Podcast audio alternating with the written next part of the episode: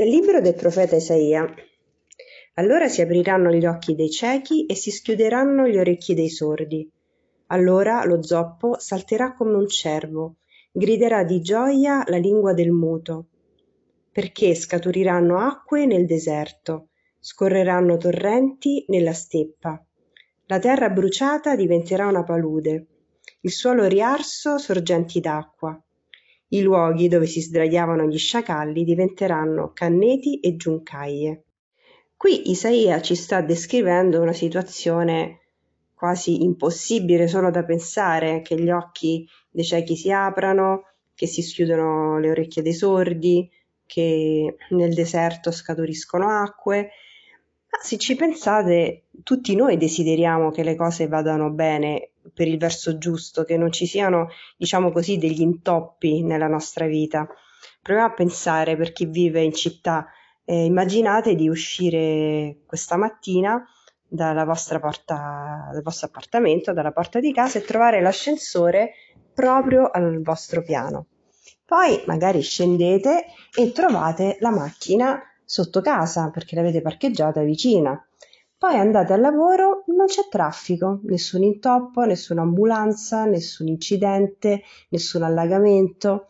Poi arrivate al lavoro e parcheggiate sotto, eh, sotto al lavoro, cioè trovate un parcheggio proprio lì sotto al vostro posto di lavoro.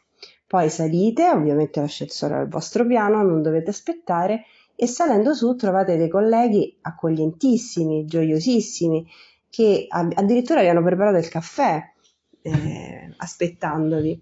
E poi immaginate di trascorrere tutta la vostra giornata di lavoro con questi colleghi estremamente gentili, non ci sono liti, non ci sono pettegolezzi, nessuno fa le scarpe a nessuno, nessuno mente.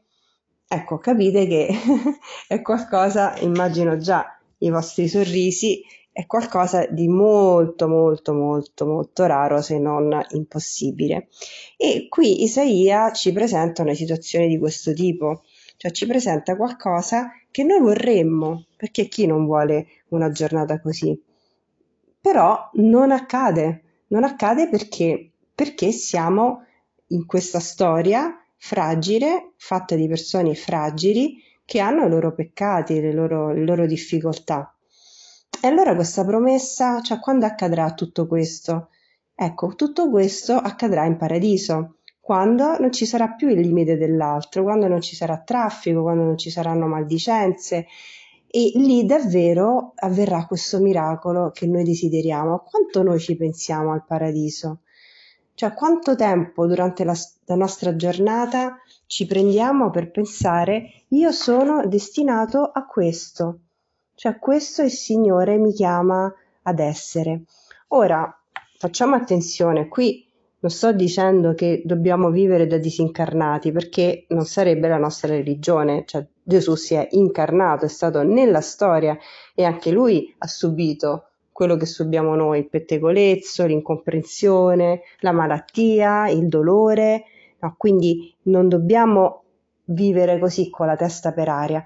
Cercare, questo è il segreto e questo ci insegna il Signore anche in questo periodo di avvento, di vivere le situazioni della nostra giornata, immaginate l'esempio che vi ho fatto prima, avendo sempre presente il paradiso.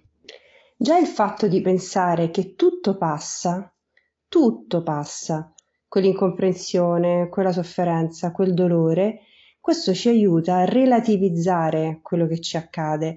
La nostra tentazione più grande è, quando siamo in un momento di difficoltà, immaginare che quella difficoltà non finisca mai più. Questa è la disperazione. Anche le persone che tentano il suicidio stanno cercando la felicità, cioè stanno cercando il termine di quella sofferenza, perché noi non vogliamo eh, la sofferenza. E anche pensare appunto che in paradiso non ci sarà più questa sofferenza ci aiuta anche a portarla in maniera diversa come qualcosa di passeggero, ma che ha qualcosa da dirmi. Cioè, quella cosa che mi accade, quel traffico in cui io sono imbottigliato, ha qualcosa da dirmi in questa giornata. Oltre a quello che abbiamo detto, cioè relativizzare le cose che ci accadono, possiamo dire che questo traffico magari mi sta dicendo che posso esercitarmi ad essere un pochino più tranquilla, un pochino più paziente. Mi aiuta a vedere come sono fatta dentro, magari sono irascibile, sono rabbiosa, mi dice qualcosa di me quella situazione. Cosa dice di me? Dice che non so aspettare, dice che non so pazientare, dice di me che quando parlo con le persone non le so ascoltare. Sono tutte piccole perle, piccoli insegnamenti che le situazioni ci danno e che ci aiutano a conoscerci meglio e anche a chiedere al Signore la grazia di migliorarci nelle cose che vediamo che non vanno. Quindi oggi il nostro proposito potrebbe essere innanzitutto di pensare più spesso al paradiso, di vedere le situazioni con un altro occhio, e cioè che hanno un termine comunque, belle e brutte che siano, comunque hanno un termine, che c'è qualcosa di molto più bello e chiedere al Signore la grazia in questo avvento di farci leggere, veramente aprirci gli occhi come ciechi, eh, le situazioni che viviamo e vedere cosa mi stanno insegnando, cosa mi stanno dicendo di me, degli altri, del mio modo di relazionarmi e chiedere al Signore un aiuto davvero per essere sempre più santa, cioè essere sempre più simile a Lui e vederlo faccia a faccia nel paradiso.